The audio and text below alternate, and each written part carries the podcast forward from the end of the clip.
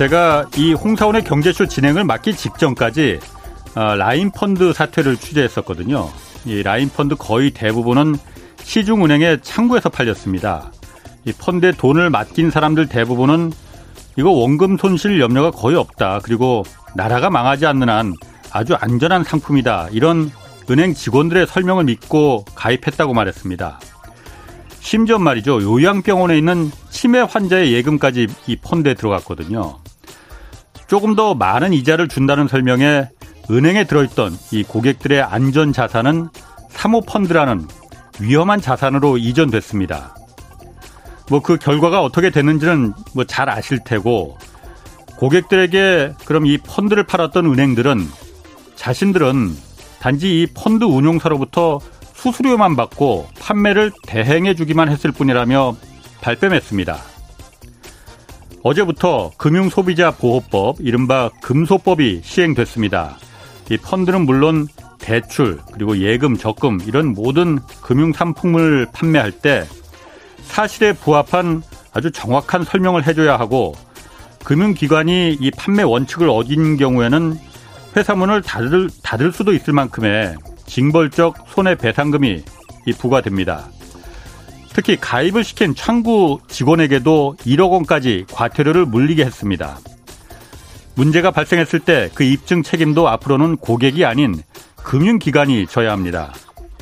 그동안, 그동안 이 금융기관의 입장에서 운영되었던 제도가 가입자들의 입장으로 바뀐데 박수를 보내겠습니다. 안녕하십니까. 저는 경제와 정의를 다잡는 홍반장, KBS 기자 홍사원입니다. 홍사원의 경제쇼 본격적으로 출발하겠습니다. 유튜브 오늘도 함께 갑시다.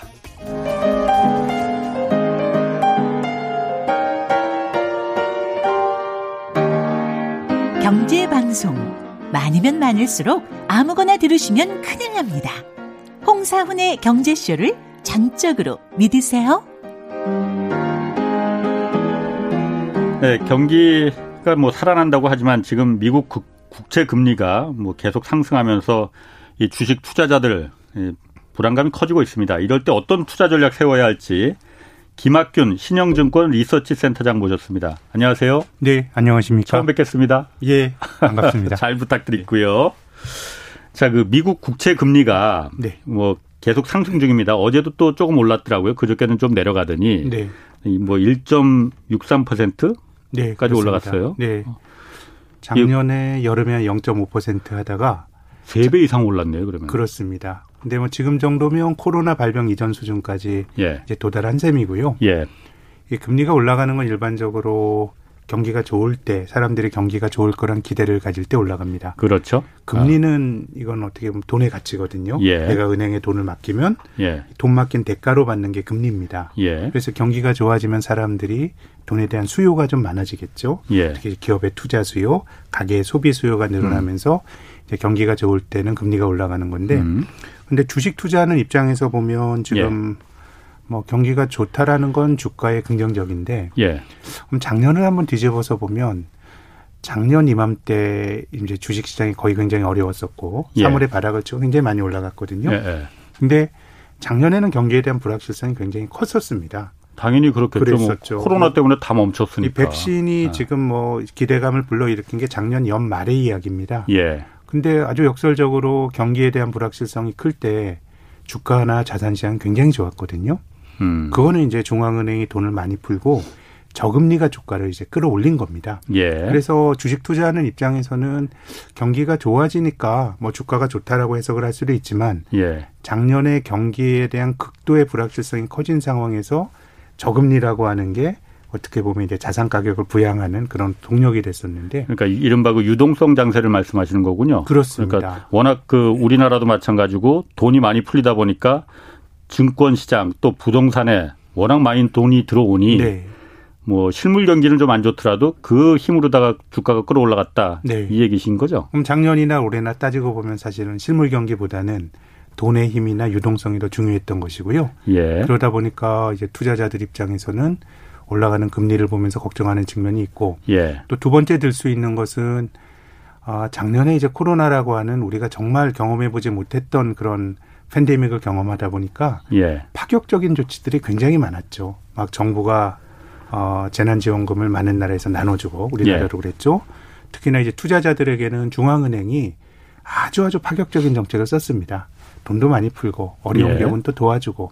근데 이제 경기가 좋아진다라고 하는 거는 그런 파격적인 정책이 앞으로도 계속될 수 있을까? 뭐 그런 정책들은 제 생각에는 전부 다 주식 가진 사람들에게 도움이 됐던 거거든요. 예. 그리고 뭐 자영업자들도 많이 도와줬지만 이 뭐 자영업자들이 한두 번 지원 받아가지고 이게 될 일은 아닌 것 같고 자기의 피해를 입증할 수 있는 기업들은 정말 제대로 다 도움을 받았거든요. 예. 어, 코로나 팬데믹 국면에서 어, 국내외를 막론하고 큰 기업 중에 망한 기업 없습니다.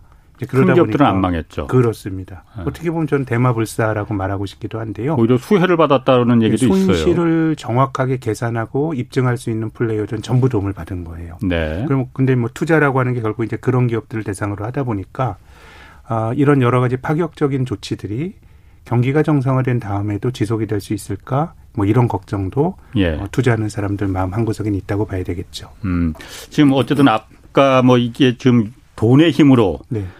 그 주식시장에 쏟아지는 그 유동성의 힘으로 지금 주가가 올랐다. 그렇게 이제 판단을 하셨고 그렇게 또 보지 않는 분들도 많이 계시더라고요. 그래서 그 부분은 이따가 좀 제가 좀 음, 네, 따로 네, 좀 네, 질문을 네, 드릴게요. 네, 네, 뭐 생각은 다 사람마다 예. 분석가마다 이제 다 다를 수 있으니. 근데 먼저 지금 저희 프로그램에서도 이게 지금 미국 국채 금리를 계속 좀 여러 번 얘기를 하는데 저희 아버지도 물어보시더라고요. 아, 니 한국 네. 금리가 아니고 미국 금리가 네. 올라가든 말든 왜 자꾸 미국 국채 얘기를 하느냐. 네. 그게 우리하고 무슨 상관이 있다고. 아, 예. 근본적인 그 의외로 그거 모르시는 분 많습니다. 예. 왜 미국 국채 금리가 네. 중요한 건지 네, 네. 그거 간단하게 한번 좀 설명해 주시죠. 예. 돈은 돈인데 다 같은 돈이 아닙니다. 저희 예. 기축통화라고 하는 거는 예. 기본적으로 많은 사람들에게 이제 투영이 되는 거고요. 또 예. 기축통화라고 하는 거는 기본적으로 그 나라 돈이 다른 나라의 외국에 많이 퍼져야 기축 통화가 되는 겁니다. 막 그렇죠. 있을 수 있는 거잖아요. 예. 그래서 기축 통화국이라고 하는 거는 글로벌 경제 전체에 음. 유동성을 공급하는 역할을 하는 거기 때문에 네. 사실 투자하는 입장에서는 한국은행의 기준금리보다 미국 연방준비제도의 기준금리 변화가 훨씬 중요하고요. 예. 이건 뭐 한국 뭐 한국만 그렇게 말할 것이 아니고 미국을 제외한 다른 어떤 나라의 어떤 그 어, 중앙은행의 의사결정보다 글로벌 유동성을 공급하는 미국의 그 금리가 제일 중요합니다. 음. 그리고 또 금융 세계화라고 하는 게 뭐 최근엔 조금 주춤합니다마는 90년대 뭐 이후로 강화가 됐는데 예. 금융 세계화의 룰을 만든 게 전부 뭐 소위 말하는 영미계 자본주의입니다. 음. 그들의 돈이 막 외국인 투자 형태로 많이 갔기 때문에 예. 어, 그들의 유동성을 결정하는 미국의 금리가 가장 중요하기 때문에요. 음. 뭐 한국에 투자하시는 분들 입장에서도 뭐 투자의 관점에서 보면 한국 금리보다 미국 금리가 좀 중요할 수가 있다고 볼 수도 있겠죠. 미국 금리가 그럼 올라가면은 네. 그러니까 미국은 그러니까 기준 금리는 올리지 않아요. 그러니까 네, 네. 그렇지만은 그 시장에서 생각하는 네. 그 시장 금리가 지금 올라가고 있다는 거잖아요. 그러니까 네. 10년 만기 장기 금리가 이제 중요하다고 네, 하니까 그렇습니다. 이거 올라가면은 그럼 아 거기 올라가든 말든 뭐 한국이나 중국이나 다른 나라들은 아 우리는 금리 그냥 안 올릴래. 이럴 수 있는 겁니까?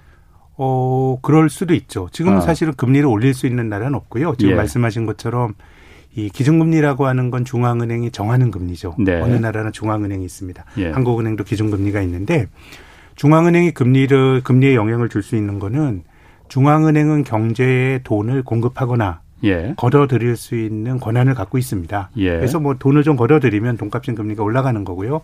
돈을 공급하면 돈값인 금리가 떨어지는 겁니다. 음. 근데 중앙은행이 어느 정도까지 금리를 결정할까 보면 지금 미국의 연방준비제도가 결정하는 연방기금 금리는 만기가 하루짜리 금리입니다.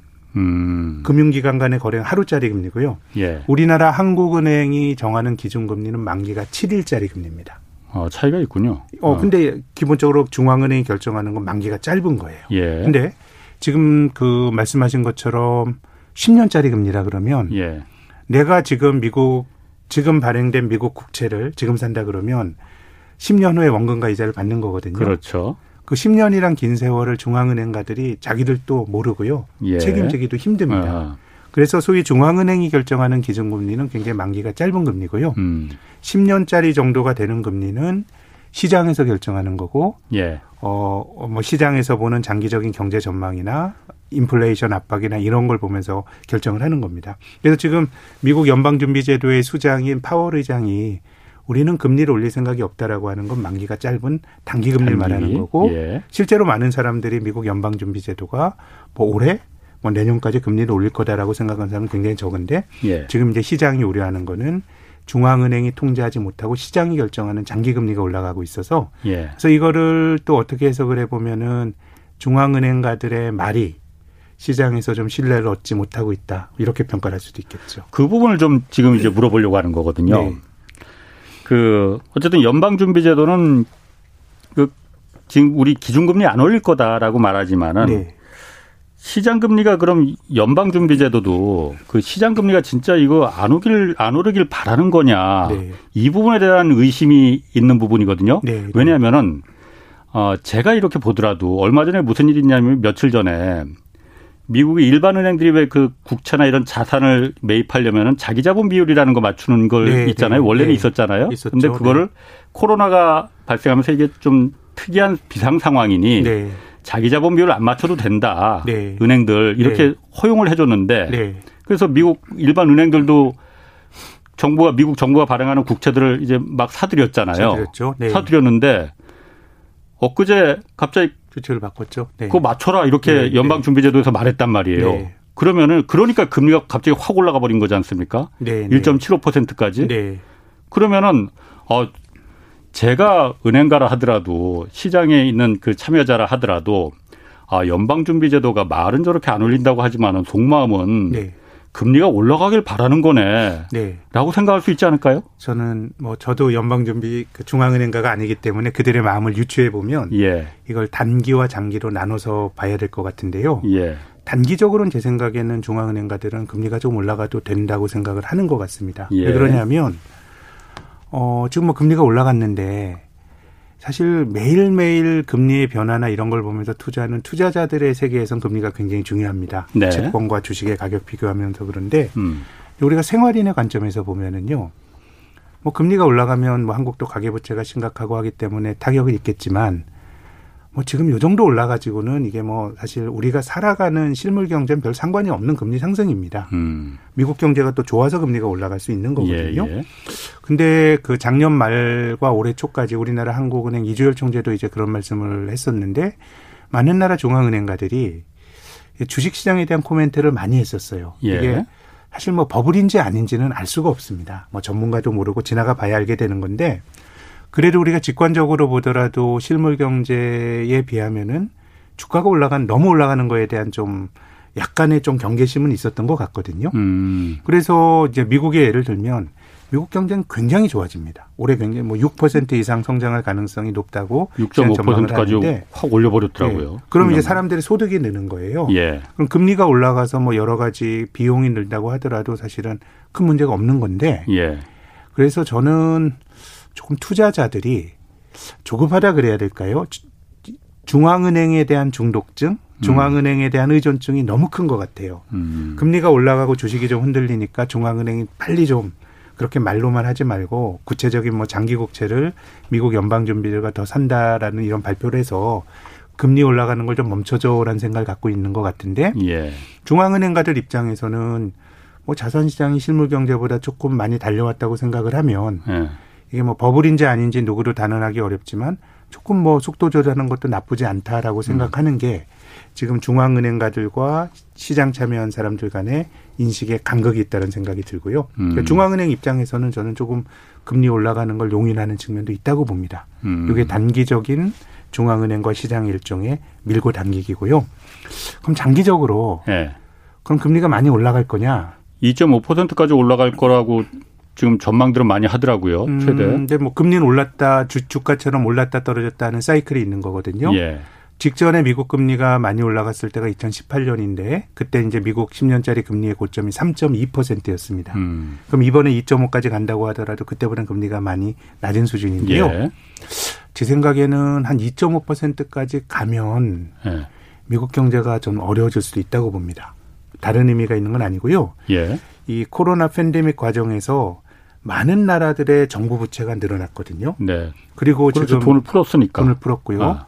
국, 뭐 재난지원금 주고 예. 지금 우리가 그 정부가 돈을 뭐 저는 우리나라는 그런 범죄에 넣기 어렵다고 봅니다만은 미국 같은 나라는 돈을 굉장히 파격적으로 푸는 나라인데 예.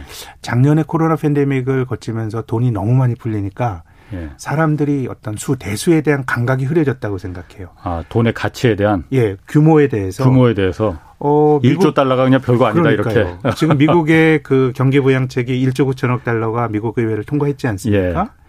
미국 명목 GDP가 20조 달러입니다. 어. 경제 규모가 20조 20조 달러인데 한 10%를 하는 거예요. 예. 그리고 지금 어, 인프라 투자를 또 뭐 3조, 3조 달러. 달러. 이건 뭐 올해만 하는 건 아니겠지만 예, 예. 굉장히 파격적으로 하는 거거든요. 예. 그럼 뭐 아무리 성장률이 높아진다고 하더라도 정부 부채가 늘어나거든요. 예. 그럼 여기서 이자율이 높아지면 어떤 일이 발생하게 되냐? 뭐 국민들에게 세금 받아 가지고 네. 또이 뭐 돈 빌려준 정부의 채권자들에게 이자 비용을 지출하면서 돈을 많이 재정을 써야 되니까 정부의 부채가 큰 상황에서는 인위적으로 저금리를 예. 억지로라도 만드는 경향이 있어요. 그 금리가 올라가면 안 되는 겁니다. 뭐 한국을 예로 들면요. 음. 지금 정도의 금리 상승이야 뭐 우리는 감내할 수 있다고 보지만 예. 우리나라는 가계 부채가 굉장히 큰 심각한 나라기 때문에 예. 여기서 금리가 심각하게 올라간다 그러면 저는 한국의 소비나 그렇지 않아도 지금 한국의 내수는 예. 소비는 장기 정체입니다. 예. 어, 뭐 우리가 경기가 좋고 나쁘고 하는 사이클은 수출에 따라 결정이 되는 거지. 예. 소비는 거의 변수가 아니고 상수예요. 장기적으로 어. 안 좋은 거예요. 어. 저는 이게 예. 부채에 억눌려 있는 측면이 있다고 생각하거든요. 예. 그 특정 경제 주체에 부채가 많을 때는 이자율이 높아지면 안 됩니다. 그걸 보여준 나라 일본인데요. 지금 우리나라가 이제 GDP 대비 국가 부채 40%에 대해서 굉장히 사회적 논쟁이 있었고 예. 이제 지금 많은 나라들의 국가 부채가 높아지는데 전 세계에서 국가 부채가 GDP 대비 가장 큰 나라가 일본입니다. 작년에 250%는 넘어갔거든요. 예.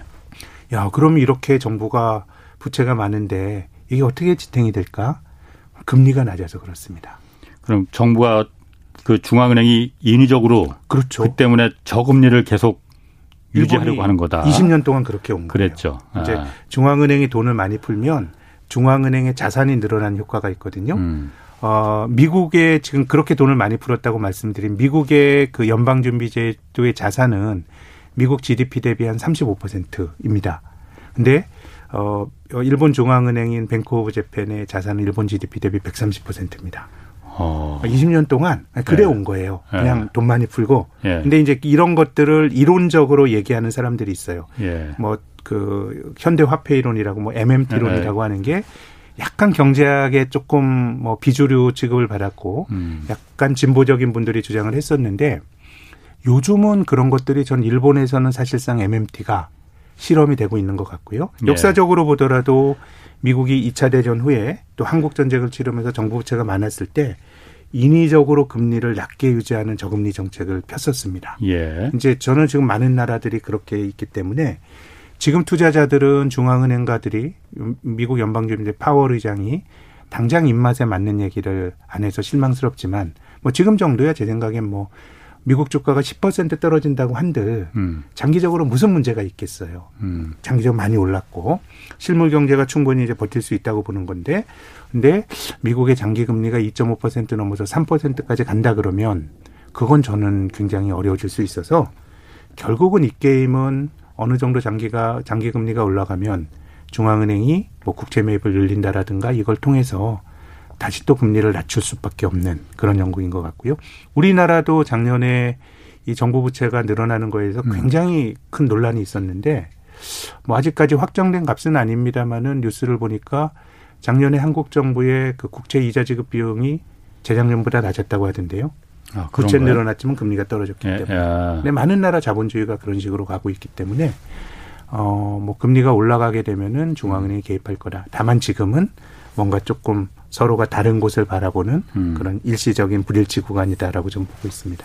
뭐 아까 MMT라고 하는 거는 이제 현대 화폐 이론 네, 중에 이제 돈을 이렇게 많이 풀면 화폐 가치가 떨어져서 인플레가 극단적으로 이제 일어나는 게 맞는데 그렇지 않을 수도 있다.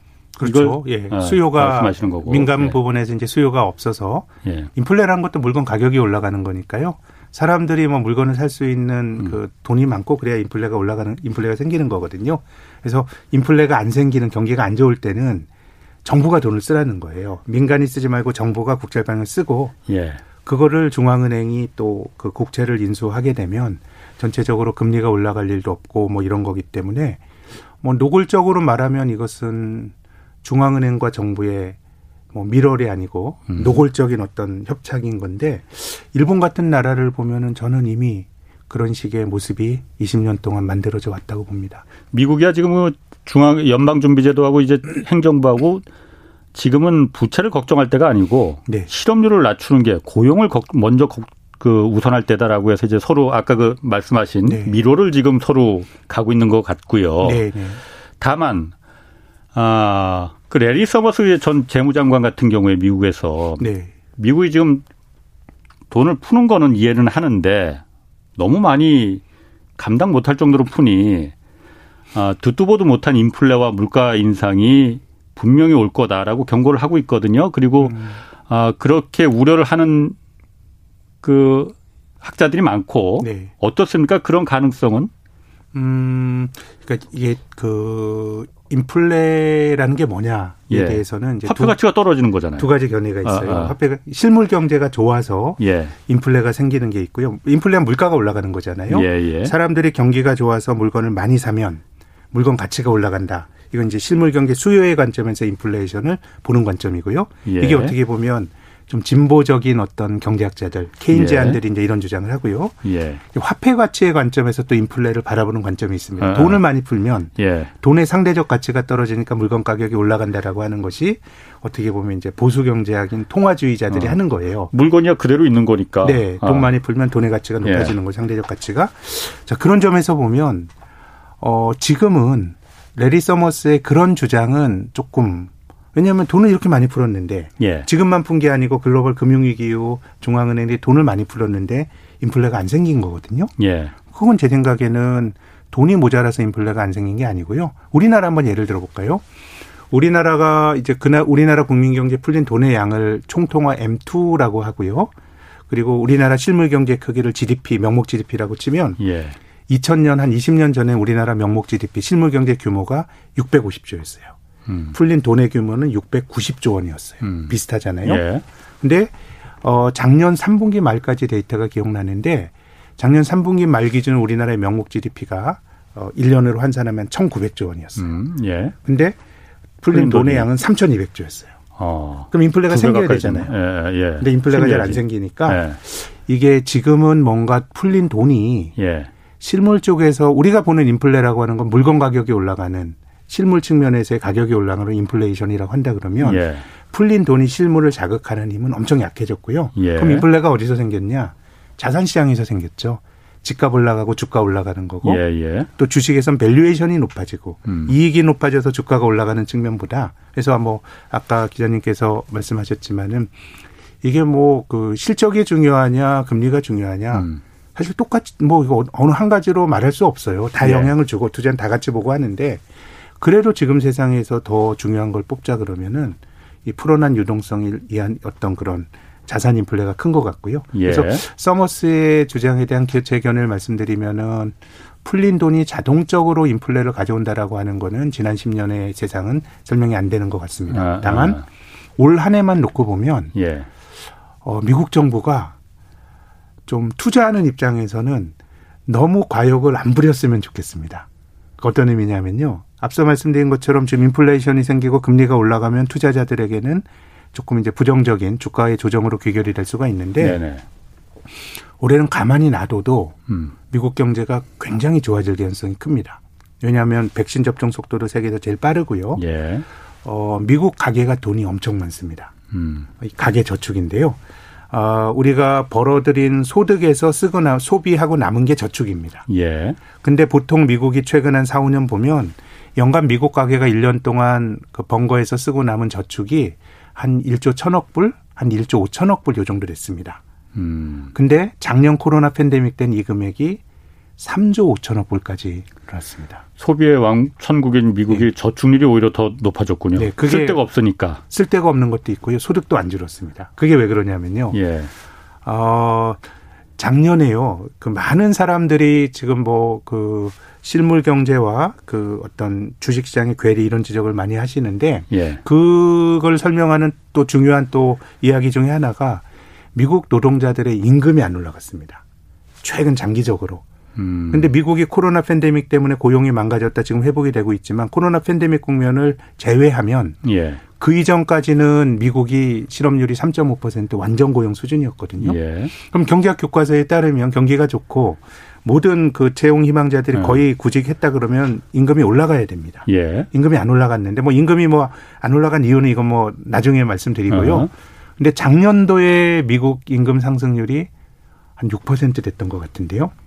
음. 일자리가 천만 개 없어졌는데 어느 마음씨 착한 기업주가 노동자들의 임금을 그렇게 올려줬겠어요. 그 얘기 뭐냐면 천만 개 없어진 일자리가 예. 나쁜 일자리라는 거예요. 어. 그러니까 아주 어려운 사람들이 일자리를 잃은 거예요. 예. 저임금이 전체 고용자에서 굉장히 임금이 낮은 저임금들이 빠져나가니까 예. 평균값이 올라간 거예요. 어. 그러니까 가계저축이 늘어난 것도 작년에 미국에도 뭐 한국의 뭐 회사원처럼 정상적인 직장 다니는 사람들은 월급 받았고요. 예. 근데 일자리를 잃은 사람들은 임금이 낮은 사람들이에요. 파트타임 뭐 이런 사람들이 예. 경제적 약자들이 일자리에서 밀려났습니다. 예. 근데 미국은 실업수당을 후하게 줘서요. 예. 그렇게 월급이 적은 사람은 뭐 한 6개월 정도는 정부가 받는 실업수당 받는 게 월급보다 더 많아요. 그런 얘기 있었습니다. 또 몇 차례 예. 정도 또 재난지원금도 받았죠. 예, 예. 코로나 때문에 쓰지도 못했어요. 예. 그러니까 이제 가계저축이 굉장히 다른 때보다 배 이상 늘어나 있기 때문에 지금처럼 백신 접종 속도가 빨라지면 뭔가 경기가 정상화되는 측면에서 미국의 인플레가 아주 세게 나올 수도 있거든요. 예. 근데 어 미국 정부가 재난지원금도 굉장히 많이 주고 인프라 투자까지 한다고 하니까 제 생각엔 장기적으로 인플레가 생길 거냐 여기에 대해서 논란이 되게 많지만 음. 올해는 바이든 행정부가 과하게 어 지출을 많이 늘리고 이렇게 한다 보면 경제가 달아오를 수 있는데요. 투자자의 관점에서 보면 비슷한 시기가 2018년입니다. 음. 이때도 미국 경제가 좋았는데요. 이때는 예. 트럼프 때였죠. 어, 트럼프 행정부가 2017년 말에 대규모 감세를 해줬습니다. 법인세 소득세 음. 왕창 깎아줬잖아요. 예. 경기가 좋은데 세금까지 깎아주니까 2018년에 미국 경제가 과열이 된 거예요. 어. 인플레가 생기고 금리가 올라가고 조정을 받았거든요. 예. 그래서 보면 이게 뭐 트럼프가 감세해 준 거는 뭐 아주 전형적으로 경제적인 보수주의자들의 의제죠. 뭐 정부가 많이 가져가는 것보다 세금 깎아줘서 알아서 하게 하는 게 좋다라고 예. 하는. 근데 이제 그들의 정책이 과열을 불렀고 음. 뭐 인프라 투자 늘리고 하는 거는 경제적 진보주의자들의 의제죠. 예. 그래서 정, 음. 정치적 색깔은 전혀 다르지만 음. 괜찮은 경제에 뭔가 더한 자극을 가해서 경기를 과열시키고 인플레를 만드는 건 투자자들에게 되게 안 좋은 일이기 때문에요. 뭐 그런 점에서 뭐 레리 서머스의 이야기도 네. 조금 뭐 돈이 많이 풀려서 인플레가 생긴다. 여기에 대해서는 또 그걸 입증하기 위해서는 설명을 해야 된다고 보는데 좋을 수 있는 음. 상황에서 바이든 행정부가 너무 재정적인 자극을 많이 가하는 부분에 대해서는 예. 올해 인플레 숫자가 생각보다 아주 세게 나올 수 있고 금리도 일시적으로 올라갈 수 있는 그 압박을 음. 받을 수가 있기 때문에 저는 그래서 올해 투자하는 입장에서 가장 큰 리스크 중에 하나는 어, 미국의 재정 부양책이라고 생각합니다. 재정 부양책. 그 물 한 잔 드시고. 네. 지금 그러면은 그 미국이 올해 경제 성장률을 지금 4.2%에서 6.5%까지 지금 올려잡았단 말이에요. 네. 그만큼 네. 뭐 자신감이 있다고 볼 수도 있고. 네. 근데 지금 말씀하시기에 그게 상당 부분 이제 재정 부양 부양책에 근거해서 그런 경제 성장률이 올라가는 거는 네. 어, 아까 말씀하시기 그 말씀을 하셨었어요. 그러니까 인플레 우려도 있고 금리 우려도 있으니 투자자 입장에서는 어, 좀 너무 많이 올라가지 않았으면 좋겠다. 네. 그런 식으로 제가 이해가 됐거든요. 음, 그렇죠. 이게 또 어. 그러니까 이게 저는 투자자와 어떤 우리가 그 생활인으로 경제 활동을 하는 사람들의 이해관계가 예. 조금 괴리가 되어 있어요. 제가 아까 아. 말씀드린 것처럼 올해 경제 성장률 6% 되는 경제에서 예. 금리가 코로나 이전 수준을 회복했다 그래서 그 경제에 무슨 탈이 있겠어요. 그냥 아. 감내하면서 되는데 이제 투자하는 입장에선 그게 너무도 민감하게 해석이 되는 이슈이다 보니까 그러니까 그 투자하는 입장이라는 게 예. 미국의 투자 입자 입장이냐 아니면 한국의 투자자 입장이냐 이거에 어, 따라 다를 것 같거든요. 미국 사람들도 예. 인플레가 생겨서 금리가 올라가는 건 안 좋은 것 같고요. 그러니까 그렇게 경제 성장률이 너무 높게 올라가는 거는 예. 미국에서도 별로 안 좋을 거다 이, 이 금리를 거예요. 끌어올리면서 예. 그로 인해서 뭔가 실물 경제가 좋아지는 효과보다 예. 굉장히 아주 낮은 금리가 그 통제 못하면서 올라가는 데서 발생하는 음. 리스크가 커질 수 있다는 생각이고요. 예. 한국 주식이나 미국 이외 자산에 대해서 말씀을 드려보면 작년에 올해를 저처럼 이제 금융시장을 전망하는 예. 어 이런 뭐 애널리스트들이 올해를 전망할 때 작년에 예.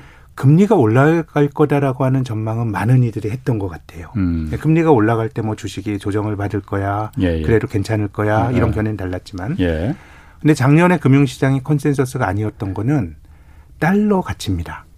달러가 약해질 음. 거다라고 하는 견해가 많았었어요. 미국 정부가 약달러를 표방했으니까 그런 거라기보다는 예. 돈을 많이 푸니까 예. 아, 미국 돈이 많아지면 뭐 미국 돈의 가치가 떨어지는 거 아니냐는 예, 예. 생각이고요. 근데 지금 달러가 강하죠. 강달러로 돌아섰죠. 예. 원달러 환율이 작년 12월에 1,080원 하다가 예. 어 3월 들어서 1,140원까지 갔죠. 지금 네. 1,030원 오늘 이렇게 움직이는 음. 것 같은데 어 그 환율이라고 하는 거는 그 나라의 예. 경제력을 보여주는 거죠. 예. 경기가 좋은 나라의 통화가 일반적으로 강합니다.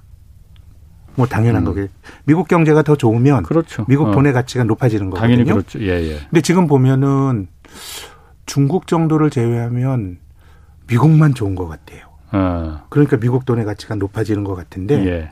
근데 이게 지난 코로나 팬데믹 이후에 나타났던 현상뿐만 아니라 예. 2008년 금융위기 이후로 음. 어, 미국의 성장과 미국 밖의 나라들이 미국을 못 쫓아가는 흐름이 반복적으로 나타났던 것 같거든요. 그러니까 음. 미국 경제가 그럼 좋은 게 한국 경제의 악재냐? 그건 아닌데 어, 과거에는 미국 경제가 좋아지면 미국 밖에 있는 많은 나라들이 미국의 좋아졌지. 수출을 늘리면서 같이 네. 좋아졌어요. 예. 근데 연결고리가 약해진 것 같거든요. 그러니까 미국 경제가 좋아져도 다른 나라 경제가 옛날엔 미국의 미국이 소비를 다 해주니 네. 다른 나라도 다 좋아졌는데 지금은 그렇지 않더라라는 네. 거죠. 계속 하십시오. 예, 제 생각에는 한 세 가지 정도가 이유가 있는 첫 번째는요. 어, 이건 트, 그 트럼프 때 얘기가 아니고요. 오바마 음. 행정부 때부터 미국이 제조업을 그래도 신경 쓰기 시작했던 것 같아요. 예. 저는 2008년 금융 위기에 대한 성찰이라고 봅니다. 예. 아까 제가 돈이 중요하다고 말씀드렸잖아요. 네. 돈의 권위는 다 다르고 달러의 가치와 브라질 헤알의 가치는 전혀 다른데 그런 압도적인 권위를 가진 돈 가지고 돈 장사를 하다가 음. 위기를 맞은 게 금융 위기이다 보니 오바마 행정부 때부터 제조업 진흥 프로젝트가 지금 뭐 바이든도 말하는 미국 제품 쓰자 America First 음. 또 트럼프 행정부 때도 reshoring이라 그래서 미국 밖에 있는 나, 나가 있는 기업들을 미국으로 끌어들이는 게 그게 시작된 게 오바마 행정부 때입니다. 예. 그 트럼프 네. 행정부 때는 그런 것들이 조금 더 강화가 됐고요. 그래서 이제 미국과 거래하는 나라의 입장에서 보면 과거에는 미국이 안 하던 걸 미국이 손을 대는 거예요. 우리 거를 사주기만 하다가. 근데 지금 지금 뭐 넓게 보면 미국이 반도체를 하겠다.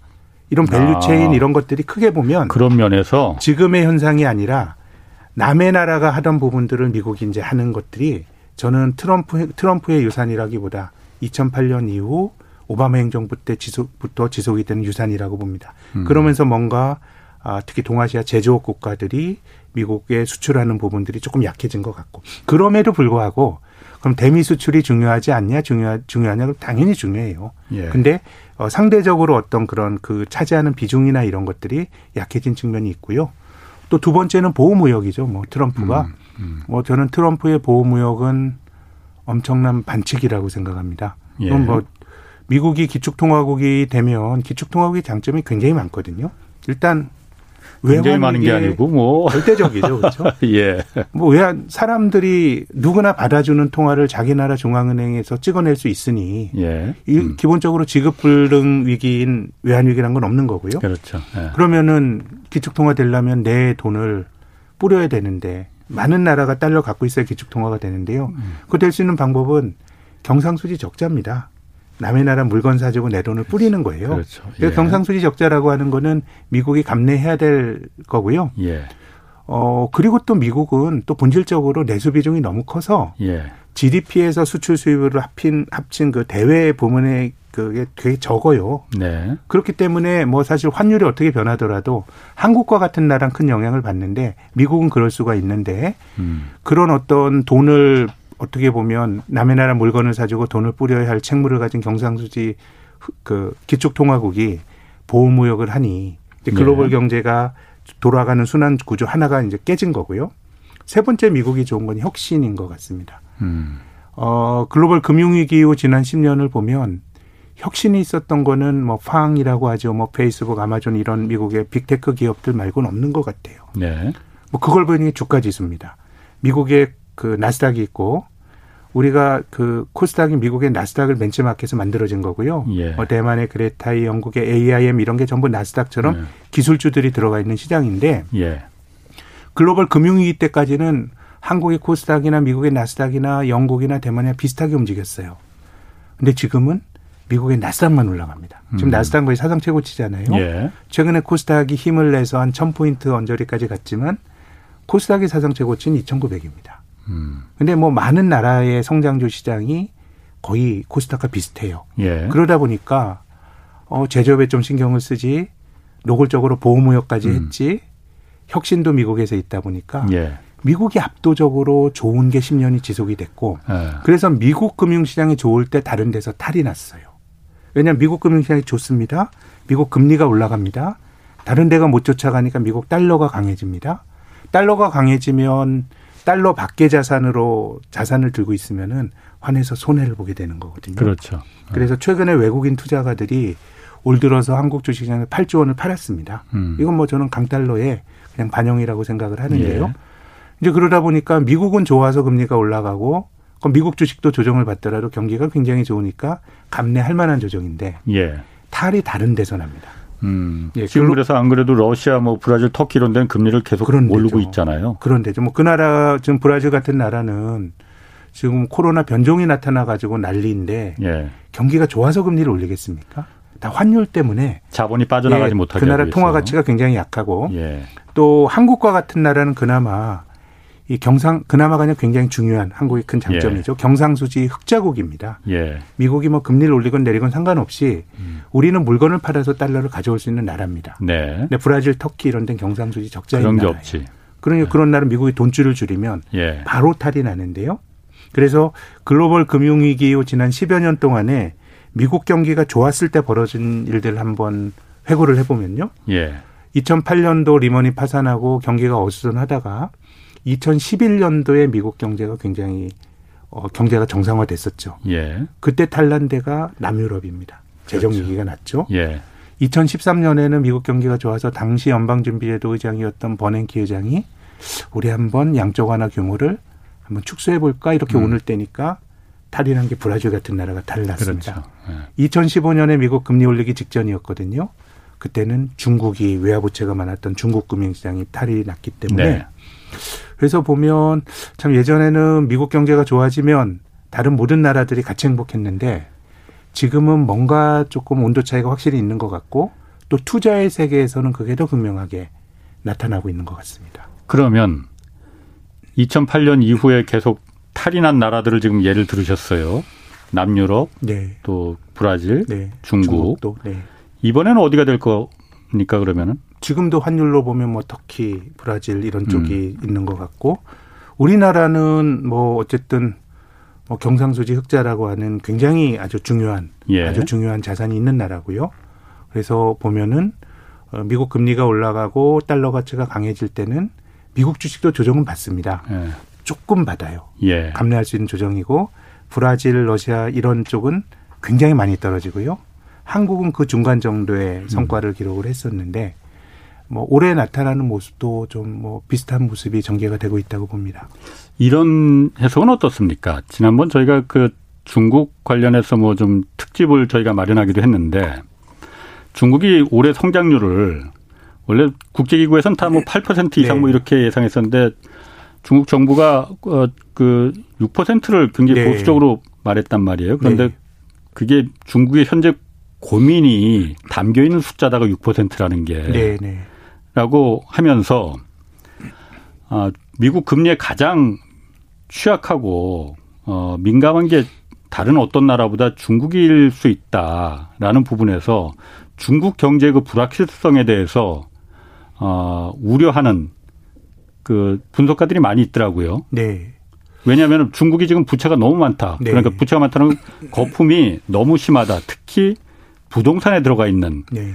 어, 중국의 부채는 이건 제 말이 아니고 지난번에 안유아 교수랑 이제 그 홍춘욱 박사가 나와서 그 저희가 좀 이 부분에 대해서 얘기를 했는데 중국의 부채는 그냥 우리는 사실 가계 부채만 가계 부채가 워낙 큰 거고 뭐 다른 나라들 나라들은 이제 국가 부채가 좀 큰 거 아닙니까? 그런데 중국은 가계 부채도 높고 기업 부채도 높고 지방 정부의 부채가 엄청나게 높다. 네, 그리고 그게 네. 다 부동산에 들어간 거품 때문에 네, 네.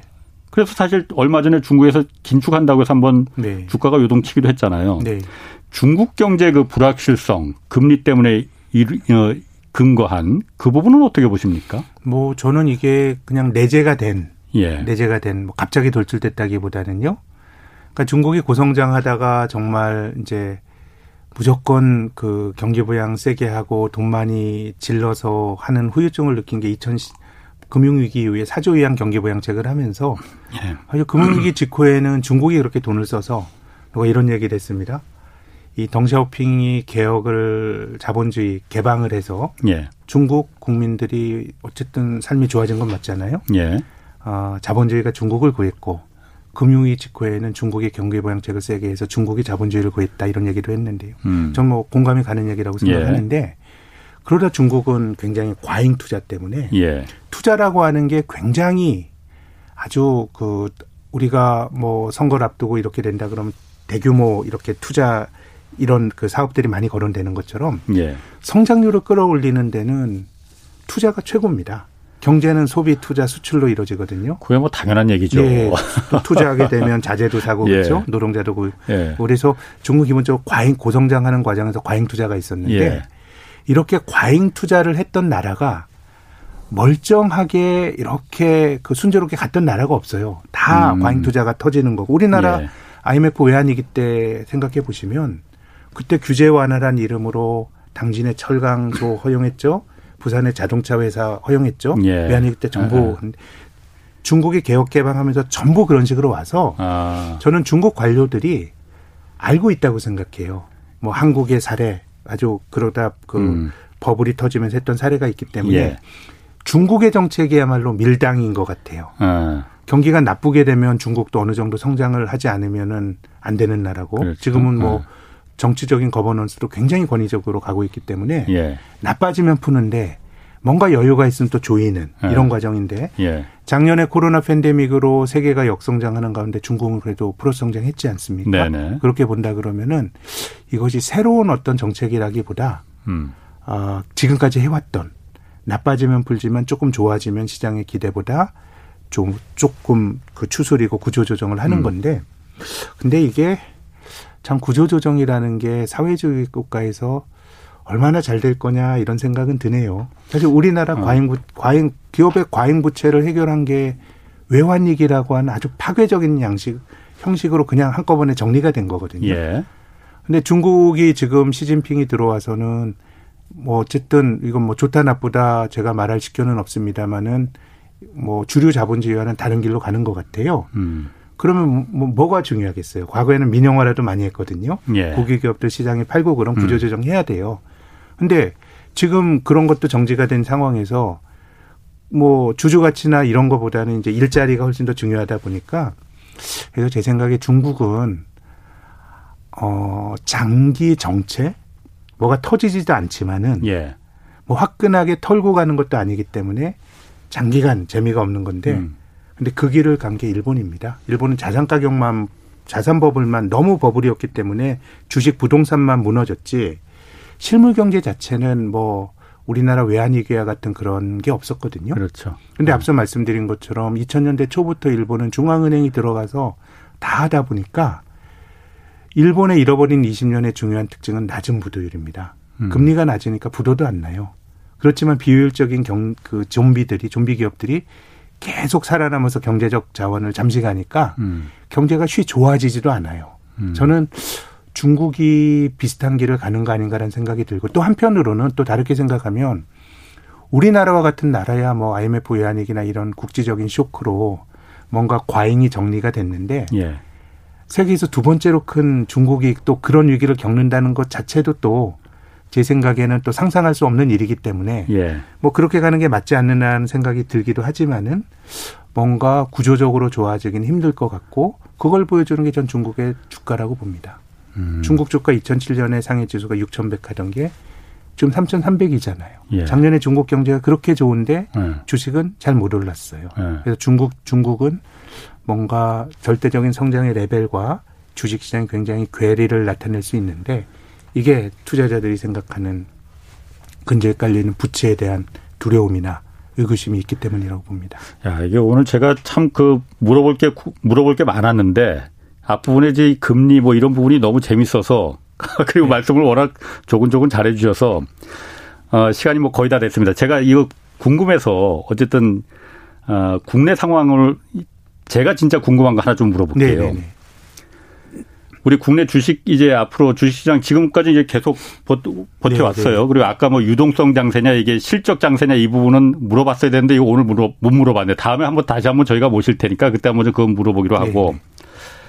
5월부터 이제 공매도가 다시 부활하지 않습니까? 네. 그런데 이게 어떤 영향을 미칠 거냐라는 부분에 대해서 저도 좀 궁금해요. 네. 아, 공매도 이게 어쨌든 그동안 코로나라는 이 상황 때문에 좀 일시적으로 없앴는데 어떤 영향 미칠까요? 뭐 조금이라도 뭐 어쨌든 주식을 파는 건 주가를 끌어내리는 힘이니까요. 뭐 예. 뭐 조금이라도 부정적 힘이 있겠죠. 근데 예. 이제 순수하게 주가 하락만을 노리는 공매도를 하는 경우는 많지는 않은 것 같고요. 예. 공매도 데이터가 집계된 지가 만 십수년 되는 것 같은데 예. 그동안 공매도 잔고가 계속 늘어났거든요. 예. 근데 길게 보면 주가는 계속 올랐잖아요. 예, 예. 그럼 평균적으로 종목에 따라 다르겠지만 공매도한 사람들에게 우호적인 환경은 아니었는데 예. 누가 그렇게 공매도를 치냐라고 하는 상식적인 질문 을 던질 수 있을 겁니다. 그거는 특히 사모 펀드로 운영하는 기관 투자가들이 이 pair trading이란 걸 많이 합니다. A 백화점이 굉장히 좋아 보이고 B 백화점이 음. 나빠 보이면 A 백화점은 사고요. 예. B 백화점은 팝니다. 어.